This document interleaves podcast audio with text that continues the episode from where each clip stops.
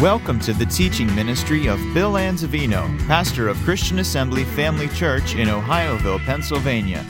We pray you are challenged in your walk with the Lord through the following teaching. For more information about Christian Assembly Family Church or to subscribe to our free podcasts, please visit us on the web at cafamily.net. Amen. So, did you come to be changed this morning? This is lesson number five called By Faith. We're talking about the subject of faith. Um, we're going to do that for a while, I guess, until I get a inspiration to do something other. But uh, look in 2 Timothy chapter 4, verses 6 through 8, the Apostle Paul making a statement For now, I am now ready to be offered, and the time of my departure is at hand. I have fought a good fight, I have finished my course. Notice those statements. I fought a good fight. I have kept the faith, or finished my course, I've kept the faith. Henceforth there is laid up for me a crown of righteousness, which the Lord, the righteous judge, shall give me at that day, and not to me only, but unto all them also that love his appearing. This morning I want to talk about the importance of faith, but also how important it is for us to continue in the faith throughout our entire life. Why? Because it's very easy for us to slip back into reasoning and allow reasoning to override our faith in God. In Proverbs chapter 3, verses 5 and 6, what are we told? We trust the Lord with our heart, we lean not to our understanding. In our ways, we acknowledge Him, and He directs our paths. It is very easy for us to gravitate toward our own understanding. Remember, faith is of the heart, not the head. So the, the true fight of faith is comparing what God said to what reason says, and leaning toward what God said and not what man said. And once again, that's a difficult transition for all of us to make in life because we're so prone to being led by our five physical senses, which basically tell us how to function in this life. Now, in the book of Hebrews, chapter 6, verses 11 and 12, and we desire that every one of you do show the same diligence to the full assurance of hope unto the end, that you be not lazy, slothful but followers of them who through faith and patience inherit the promises. Okay, so what is he saying?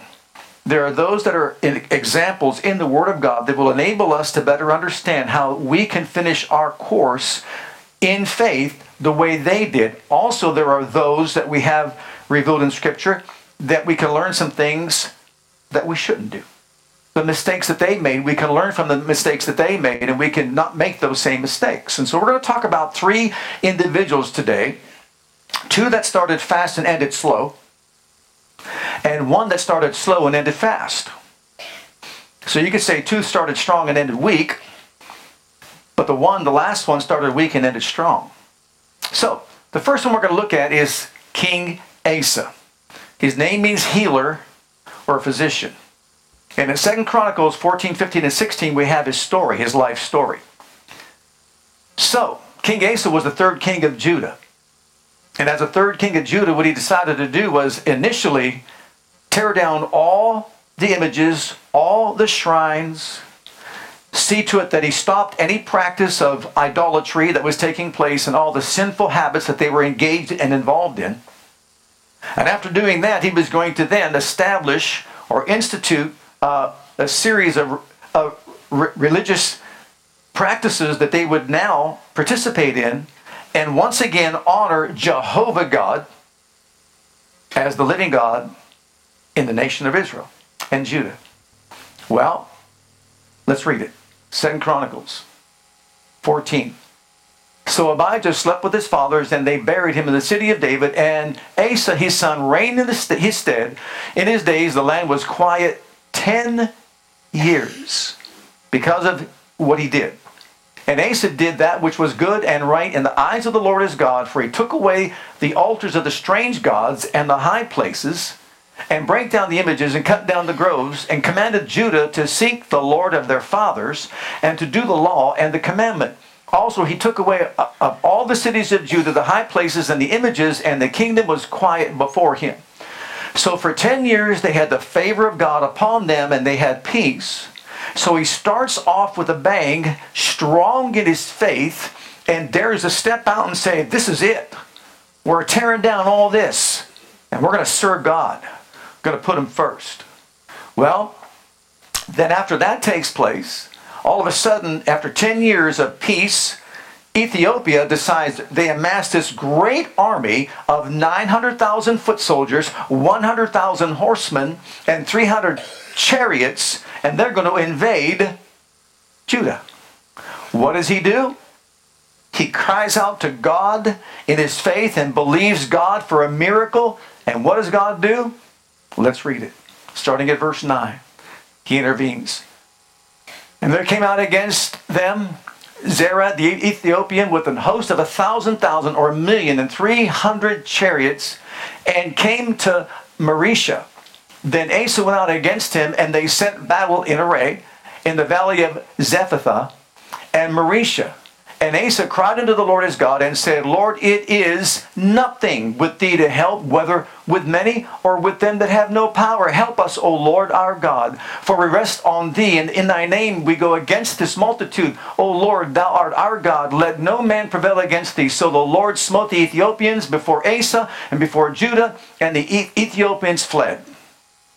Now they've got 20 years. As a matter of fact, you're going to see this as Azariah lets him know that it was God that delivered them because they believed in him, they trusted in him. Human reasoning would say they've got over a million, we've got probably 400,000. Odds are more than two to one.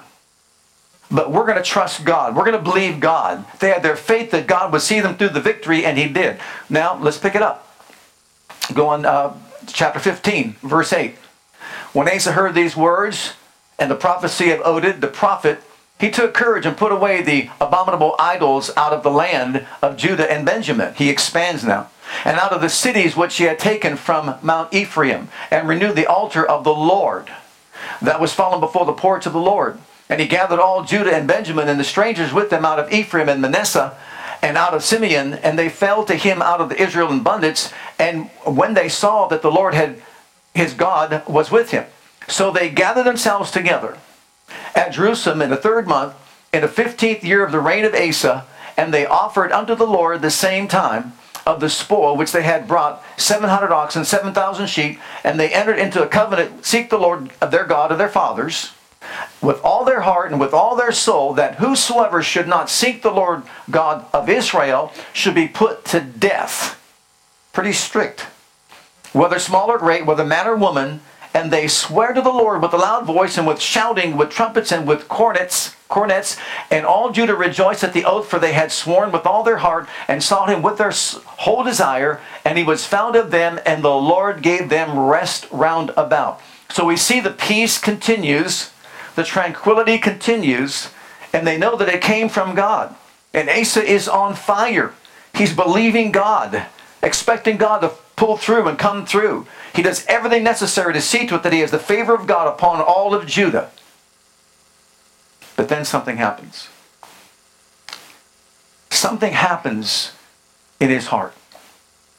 As we look into chapter 16, what we discover is this Israel now is going to invade Judah. But suddenly, instead of looking to the Lord like he did before, he makes an agreement with the Syrian king. Actually, he bribes him. And what he wants to do is to have the Syrian king call out war against Israel so that they'll leave Judah alone. But there's a catch to it. He has to bribe them. And what he uses as the bribe is the treasury in Solomon's temple, the Lord's treasury and the treasury of his palace. And so he puts forth the bribe. The king takes it, calls war against Israel, and there's still peace in Judah. He used his own reasoning to reason out to do it his way instead of the Lord's way, and let's just see if the Lord was happy. Look at verse 7 of chapter 16. Let's find out if the Lord was tickled pink about this. And at the time, Hanani, the seer, came to Asa, king of Judah, and said unto him, Because thou hast relied on the king of Syria, and not relied on the Lord your God, therefore is the host of the king of Syria escaped out of your hand. Were not the Ethiopians and the Libyans a huge host with very many chariots and horsemen? Yet because you did rely on the Lord, he delivered them into your hand. For the eyes of the Lord run to and fro throughout the whole earth to show himself strong on behalf of those whose hearts are perfect toward him. Herein thou hast done foolishly. Therefore, from henceforth thou shalt have wars. Then Asa repented. Oh. No. Then Asa was wroth angry with the seer or the prophet and put him in a prison house, for he was in a rage with him because of this thing. And Asa oppressed some of the people at the same time. And behold, the acts of Asa, first and last, lo, they are written in the book of the kings of Judah and Israel. And Asa, in the 39th year of his reign, was diseased in his feet until his disease was exceeding great. Yet, instead of going to the medical center,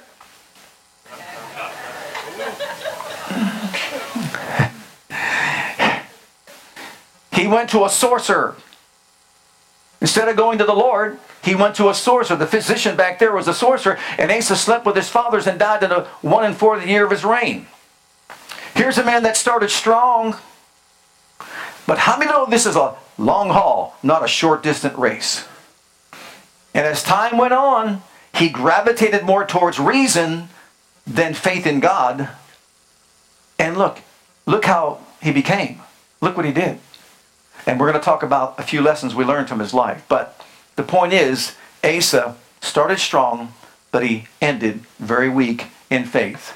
And as a result, of course, he didn't receive all the full benefits that God had for him. Now look at the next one, and this one's going to alarm you King David. We love King David. But, my. King David, we're told, is a man after God's own heart. But look at 1 Samuel chapter 17. We're talking about someone right out of the gate is a man on fire and his faith is off the charts. I challenge anyone here in this service today to even think about doing what David did right here. Let's read 1 Samuel 17 and 32. And David said to Saul, Let no man's heart fail thee because of him that is Goliath the giant Thy servant will go and fight with the Philistine. He's 15 years old. And Saul said to David, Thou art not able to go against the Philistine to fight with him, for you're but a youth. And he's a man of war from his youth. And David said to Saul, Thy servant kept his father's sheep. And there came a lion and a bear, and he took a lamb out of the flock. And I went out after him and smote him and delivered it out of his mouth. And when he arose against me, I caught him by his beard, smote him, and slew him. Thy servant slew both the lion and the bear, and this uncircumcised Philistine shall be as one of them, seeing he hath defied the armies of the living God. David said, Moreover, the Lord that delivered me out of the hand of the lion and the paw of the bear, he will deliver me out of the hand of this Philistine. And Saul said to David, Go, and the Lord be with you. What a send off. Go ahead, go do it. I mean, is he on fire? Is he ablaze right now with faith? Is his faith alive and vibrant and powerful and strong? There's no, not a shadow of doubt in his mind that the outcome is set.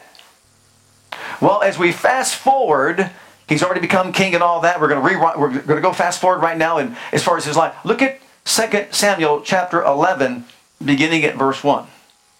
It came to pass, after the year was expired, at the time when the kings have a siesta. No, what do they do? What do the kings do? They go to battle. That David sent Joab and his servants with him and all Israel, and they destroy the children of Ammon and besiege Rabbah. But David tarried still at Jerusalem. Sin number one, he did not go out to war. By this time, we see all this faith diminishing in his life He's now given place to pride and arrogance, barking out orders, just thinking he can do it the way he wants to do it. And now it continues. And it came to pass in an eventide that David arose from off his bed and walked upon the roof of the king's house. And from the roof he saw a woman washing herself, and the woman was very beautiful to look upon. And David sent and inquired after the woman, and one and one said, Is not this Bathsheba the daughter of Eliam, the wife of Uriah the Hittite? And David sent messengers and took her, and she came in unto him, and he lay with her, for she was purified from her uncleanness, and she returned into her house. And the woman conceived and sent and told David and said, I am with child. So now we see that David, who was so on fire in his faith, all of a sudden stops doing it God's way and starts doing it his way, exercising his authority, abusing his authority, and Bathsheba had no choice but to go and be with the king whatsoever. She is completely innocent in this matter. It was all on David. Well, David has a plan. And his plan is go send for Uriah, her husband, and have him come here. He's in war right now. He is a war hero. He is a man of tremendous integrity and character. But bring him back so he brings him back from, from war, and he says to him, now I want you to go and just go ahead and have a wonderful time, you know, with your family and with your wife and all that, because he's, David wants to cover up his sin and make it look like it's Uriah's child and not his child. But you see, he comes up against a man of character, a war hero, who says to him, mm, I can't do that. Well, what do you mean you can't do that? I can't do that. How can I do that when my fellow soldiers are at war? And there was back then, that was one of the things that they did. You just don't do that when you're at war. I've got my brothers, they're out there at war and they're sacrificing their lives. And you think I'm going to be here and just have a good time with my family, with my wife? Uh uh-uh. uh David has another thought, another plan. Let's get him drunk let's give him a lot to drink. And once he finally gets drunk, then he'll just go ahead and he'll be motivated that way. And he finds out he just sleeps at his door. He makes certain he does not go anywhere. He's not going to do this thing. So he has plan three. And what's plan three? He's going to repent, right? Uh, no, he's not going to repent. Plan three is he writes a letter to Joab who's at war, puts it in the hand of Uriah, and the letter says, kill him. When you go to the hottest part of the, hottest part of the battle, where it's really heated, withdraw. Not only did Uriah die, but others died as a result of David's sin. Can you imagine him carrying this loyal man of integrity this wonderful war hero who was someone who was committed and dedicated, so much so more than David in character, that he would not in any way do what was wrong. And he's carrying a note to Joab. He hands it to him, and it was his death certificate. Anybody think God was happy about that? Mm, I don't think so. As a matter of fact, look at that verse 11 and let's, let's, let's hear it from the lips of Uriah himself.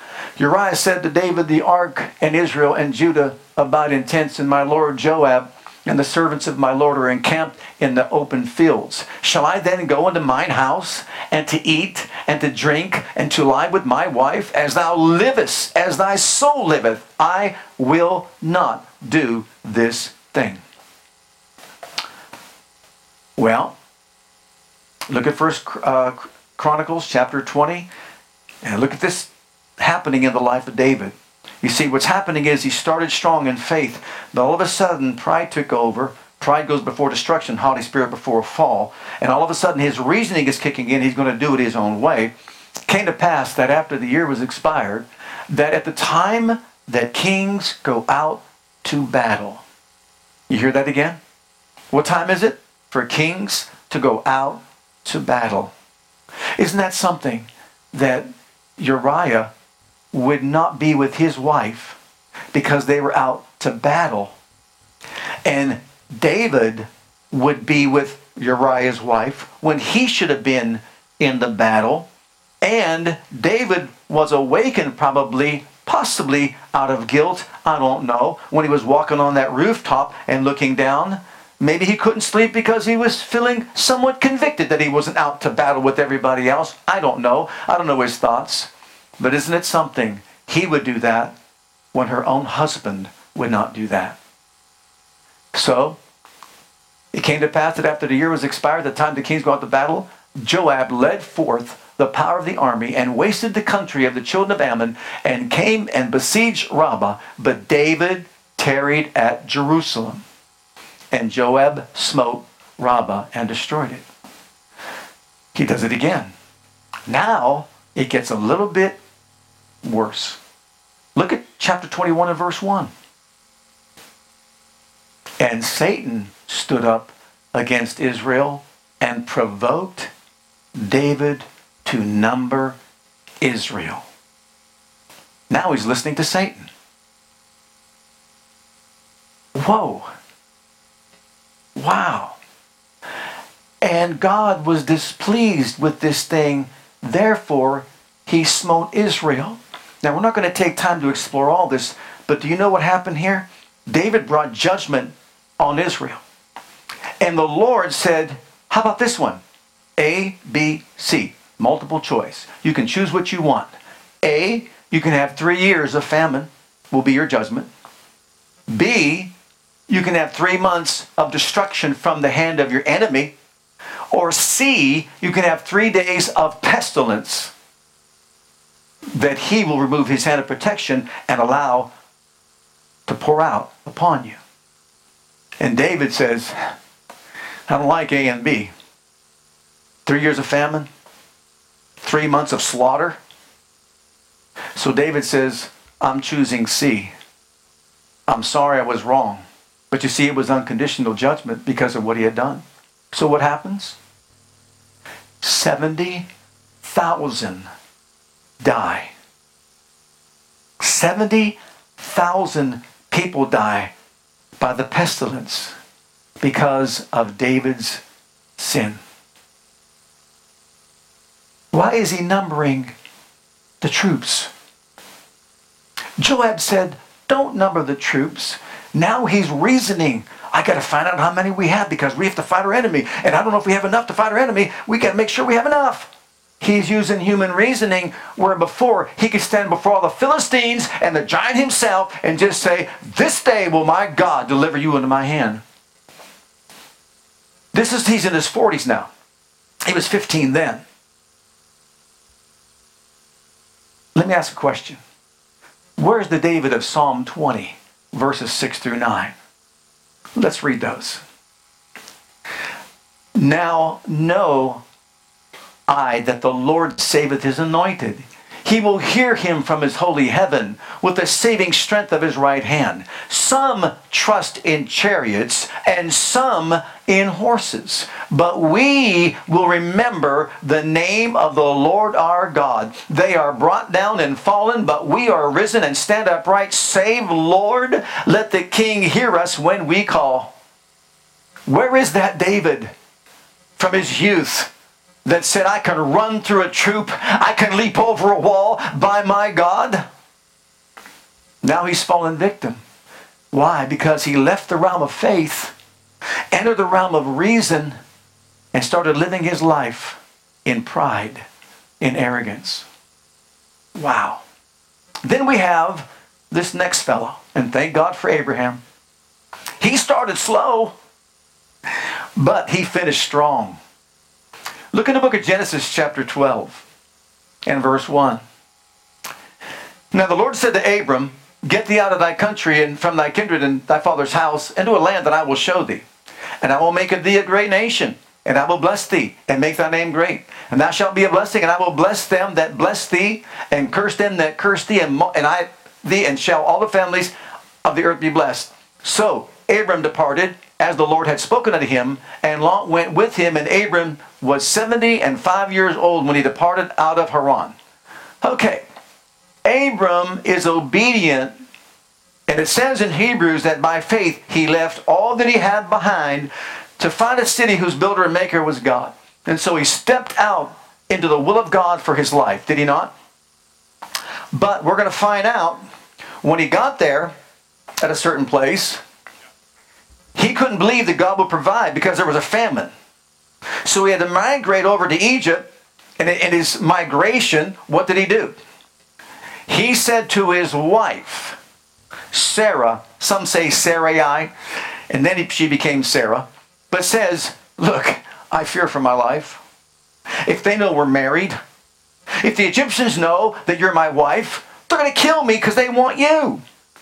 Please tell them you're my sister.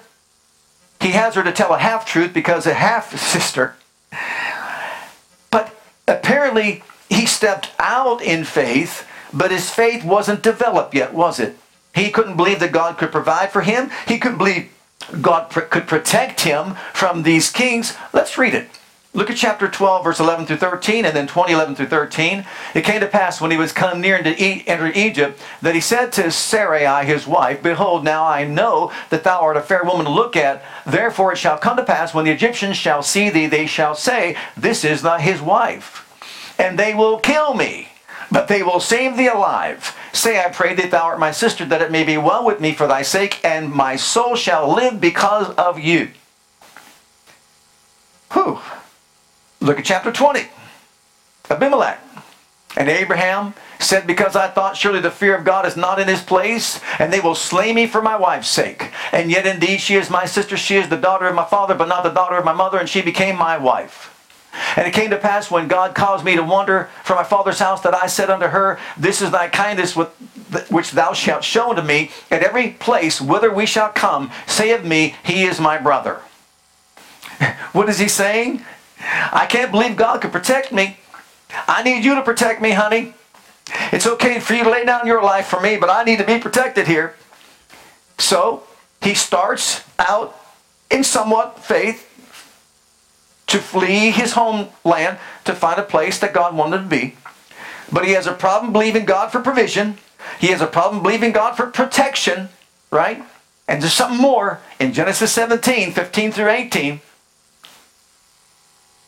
God said to Abraham, As for Sarai thy wife, thou shalt not call her name Sarai, but Sarah shall her name be. And I will bless her and give thee a son also of her. Yea, I will bless her, and she shall be a mother of nations. Kings of people shall be of her. Then Abraham bowed on his knees and worshiped God with enthusiasm and excitement. No, he laughed and said in his heart, Shall a child be born unto him that is a hundred years old, and shall Sarah that is ninety years old bear? And Abraham said to God, Oh, that Ishmael might live before you. I'm done with diapers and formula and all that. Does that sound like a man of faith to you?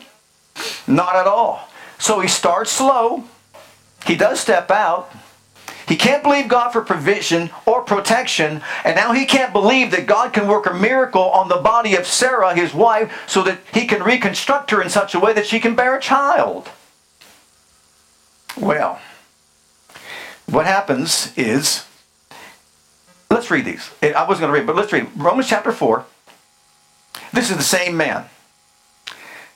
After going through certain things, he gets to a place that he recognizes the fact that God means what he says. And you know what? I'm going to throw reason out the window. It doesn't matter what it looks like. It doesn't matter how impossible it seems to be.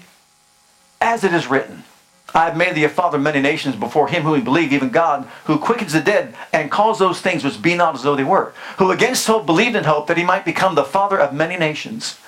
According to that which was spoken, so shall thy seed be, and being not weak in faith. He considered not his own body now dead when he was about a hundred years old, neither yet the deadness of Sarah's womb. He staggered not at the promise of God through unbelief, but was strong in faith, giving glory to God, and being fully persuaded that what God had promised he was able also to perform, and therefore was imputed to him for righteousness. Boy, what a contrast here. He starts off really weak, and boy, he's getting stronger. But look at this next one in Hebrews chapter uh, 11, or chapter 11, verse 17 to 19. By faith, Abraham, when he was tried, offered up Isaac, and he that received the promise offered up his only begotten son, of whom it was said that in Isaac shall thy seed be called, accounting that God was able to raise him even from the dead, from whence also he received him in a figure. Oh my goodness. Here is a man who could not believe that God could create life, who now is believing that God can create it and resurrect it from the dead. I would call that an increase of faith, wouldn't you? Imagine. No wonder he's called the father of, of our faith. So he believed God and it was accounted to him for righteousness. So, as we look at these situations and these individuals, what do we learn? How can this apply to our lives? Well, we've got some things written down here for you to look at. As far as life principles or examples that we can follow, let's take a look first of all at the life of Asa. Asa once again started strong, but he ended weak. Number one, what did he do? Put God first. How does this apply to my life? Put God first. I am to tear down anything that is above God in my life. Get rid of it. It has no place to be first in our lives. Who comes first? He comes first. Trust him when you're challenged. The Ethiopians came. And when he trusted God, he got victory. When he didn't trust God, he got defeat. Thirdly, praise him for every miracle, everything he does for us. And I mean praise him from the depth of our souls. Because imagine, if it were not for what he did for them, the Ethiopians would have eaten them for lunch. But thank God for what he did that they were still alive and functioning. And then finally, we see that we're not to. The fourth one up there. Resist it. No, that's the wrong one. The first one. That's okay. I know what it is. See to it that we prepare ourselves for the long haul. It's important that we prepare ourselves let's say for the for the duration of our lives. It's one thing to say I'm born again, I'm serving God, I'm loving God, you know, and we've got some miracles that have taken place in our lives. But you can see that this man was not prepared for the long haul. He wasn't prepared to finish his course like Paul did. Well, how do we do that? Hebrews chapter 12. Beginning at verse 1. Three steps here. Three S's to make them easier for us to remember. Wherefore, seeing we also are compassed with so great a, a cloud of witnesses, everybody say saints. You realize while we sit here, we have a grandstand of witnesses up there before us, and they're up there giving us a message. Come on, you can do it. They're egging us on and they're saying, Come on, keep the faith. Come on, walk with God. Come on, see to it that you live your life in such a way so as to serve the living God. Because why? We're experiencing our rewards. We've got the victory. We thank God, praise God for all that he's done for us, but there is a reward up here. There's a heaven to gain, there's a hell to shun. And so he want they want us to know. There is a reason why we live this life. There's a reason why you brave the snow to be here in church today. Not just to just to be here because you love God with your heart, your soul, your mind, your strength. You put him first. You could have been doing all kinds of other things today, but you chose to come to church. You chose to serve God. You chose to put him first. You chose to honor him. And why? We know that there's a company of people up there they're waiting for us. I know Asa is up there. I'm sure that David's up there. I'm sure that Peter's up there. Paul's up there. I'm sure that all, all the other saints of old are up there. And they're waiting for us to get up there to be with them in glory. That motivates us. Number two, as we read on. Let us, us, us, everybody say self. Self. Let us. Number one, saints. Number two, self. Let us Lay aside every weight and the sin which so easily besets us, and let us run with patience the race that is set before us. Now, this is something that we take responsibility for. I've got to set aside those things that weigh me down in my Christian walk. It could be unforgiveness, it could be bitterness, it could be uh, hobbies, it could be this, it could be that, it could be the other thing. It could be all kinds of things. It could be sports, it could be activities, it could be shopping. I mean, it could be all kinds of craziness. It could be your car that you exalt above the things of God. It could be all kinds of things. But he said, lay aside the weights that will weigh us down and, and basically burden us and hold us back from finishing our course. And the sins, deal with them, get them out. Thirdly, looking unto whom? Savior, Jesus, our Savior. The author and finisher of our faith who the hope for the joy that was uh, set before him endured the cross, despising the shame, and is set down at the right hand of God. For consider him that endured such contradiction of sinners against himself, lest ye be wearied and faint in your minds. So that we don't faint along the way, keep looking at Jesus. So, number one, remember the saints that are there in glory. Number two, work on self, not your neighbor, but yourself. And number three, praise God, keep your eyes on Jesus. He'll always lead us in the right direction. Can you say amen? Hallelujah. Amen. Okay, what do we learn from the life of David? David started off strong, but he didn't finish well. He started off strong, and we can learn from that. He knew his covenant with God. He understood the covenant that he had with God. He called Goliath what? An uncircumcised Philistine, did he not? So you don't have a covenant with God. And because you don't have a covenant with God, I'm coming against you, but not with my weapons, but with the name of the Lord of hosts, whom you defied. Praise God. I'm coming against you. And then, powerful truth. We've taught this over and over again. What did David do? He spoke the word. He spoke the word. He spoke the word. He kept on speaking the word. He proclaimed his faith. He, he confessed his faith. He declared his faith. He listened to every foul word that came out of the mouth of Goliath. All the venom he spewed out with doubt and unbelief to inject into David's young mind. And when he got done talking, David basically said, It's my turn now. You're going to think you're going to beat me with a sword and a spear and a, and a shield that you've got? Come at me with all you got, all your weapons. I'm coming at you in the name of the Lord of hosts, who delivered me from the lion, who delivered me from the bear, and who will deliver me out of your hand. So it doesn't matter who you are, what you have, what army is behind you. I serve the living God, and he will not fail me. Confess the word, declare the word is exactly what he did. But the third thing is what he did not do, and what was that? Resist the devil. Satan came and told him, Hey, count the number and see whether or not you can do it. And what does he do? He does exactly what the devil told him to do. He didn't resist. We want to finish our course, we got to do some resisting to get the devil to flee from us. Get thee behind me, Satan.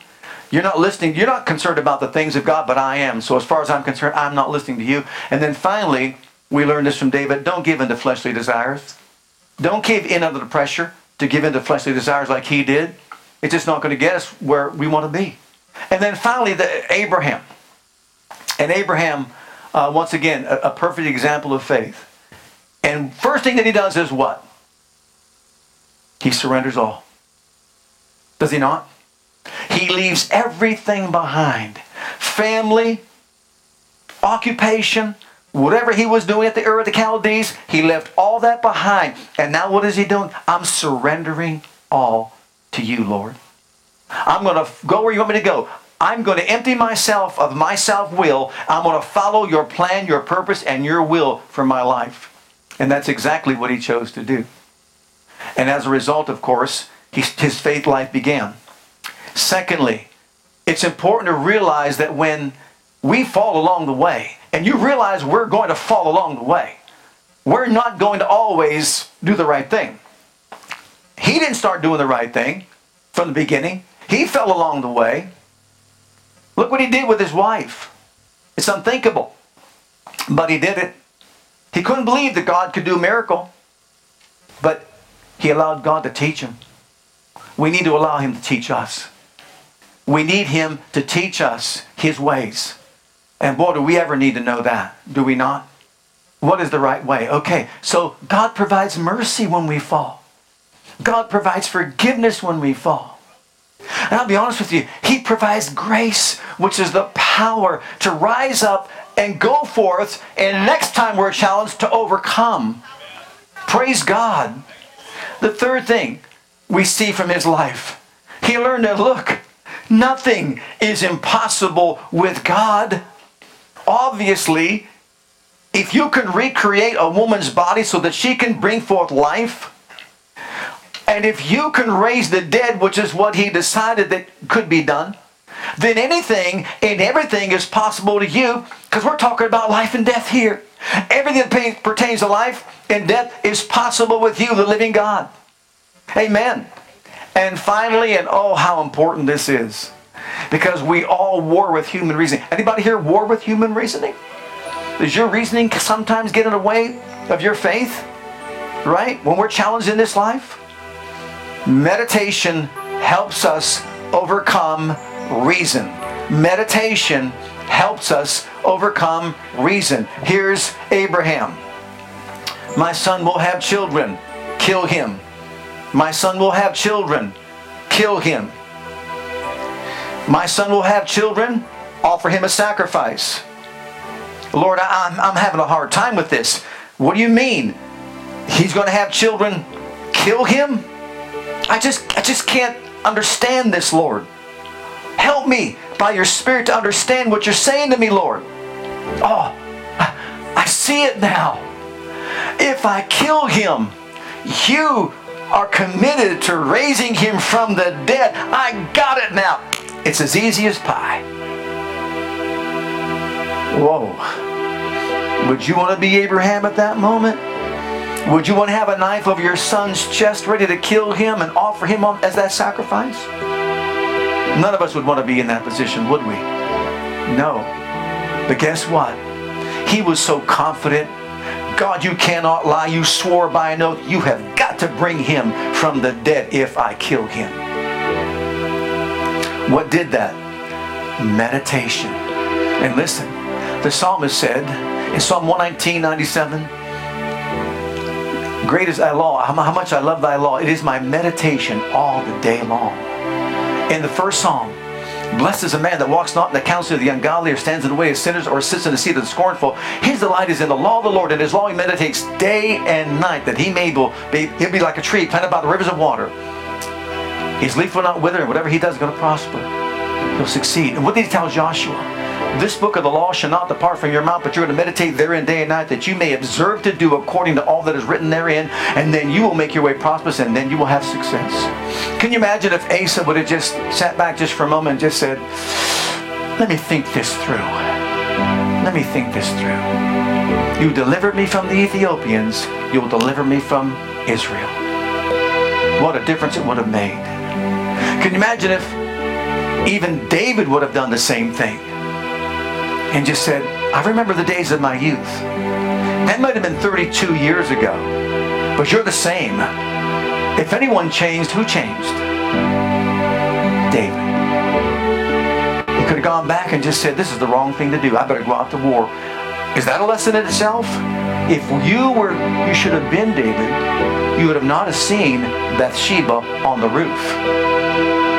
And you would not have been in the trouble that you were in. I really have to drive this home though, because this is really something that's almost you could say sickening in your heart when you when you think about this tremendous man with a heart after God, who God says you're a man after my own heart, can do this not just to a friend, a war hero, a man of tremendous character, tremendous integrity, someone who was faithful to his soldiers who would lay down his life for the kingdom. And you do that to him?